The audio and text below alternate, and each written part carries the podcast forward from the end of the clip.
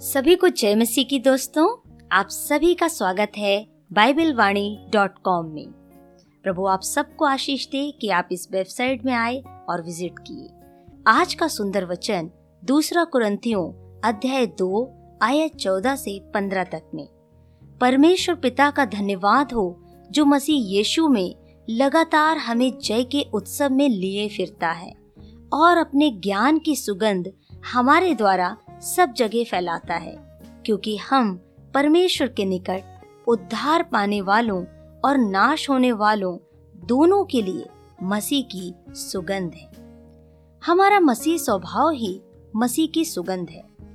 खुशबू आते ही हमारे शरीर में ताजगी और चेहरे में मुस्कान ले आती है। सुगंध हमारे हृदय को प्रसन्न करती है, सुकून देती है।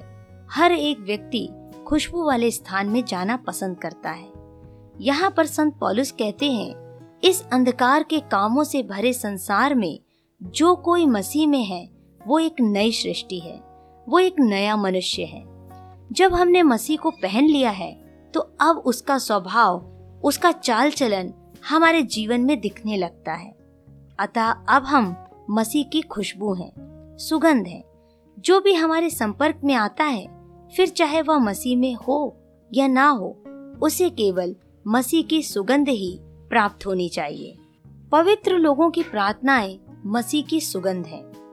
प्रकाशित वाक्य अध्याय आठ आयत तीन से चार में। योहन्ना ने दर्शन में देखा कि एक स्वर्गदूत सोने का एक धूपदान लिए हुए है और वो परमेश्वर के सिंहासन से सामने की वेदी में चढ़ाया गया जिसमें धूप का धुआँ और पवित्र लोगों की प्रार्थनाएँ थीं, जो परमेश्वर के पास पहुँच गया।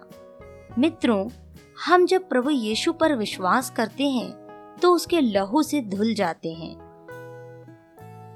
और इस रीति से विश्वास के कारण पवित्र ठहरते हैं, और तब हमारी प्रार्थनाएँ भी मसीह की सुगंध हो जाती हैं, और ऐसी प्रार्थनाएँ परमेश्वर को प्रसन्न करती हैं। बलिदान की सुगंध परमेश्वर के मन को प्रसन्न करती है। उत्पत्ति अध्याय आठ, आयत बीस से बाईस में जल प्रलय के बाद जब परमेश्वर के दास नूह ने अपने तीनों पुत्रों और बहुओं और पत्नी के साथ उस जहाज़ के बाहर आया, तब उसने वेदी पर बलिदान चढ़ाया। इस पर परमेश्वर यहोवा ने सुखदायक सुगंध पाकर सोचा, मनुष्य के कारण मैं फिर कभी भूमि को शाप न दूँगा। उस सुगंध ने परमेश्वर के क्रोध को शांत कर दिया। आज भी यदि हम अपने जीवित शरीरों को परमेश्वर की सेवा हेतु बलिदान करते हैं, वह परमेश्वर के लिए सुखदायक सुगंध ठहरती है। मित्रों, प्रभु आपको आज के इस संदेश के द्वारा आशीष दे।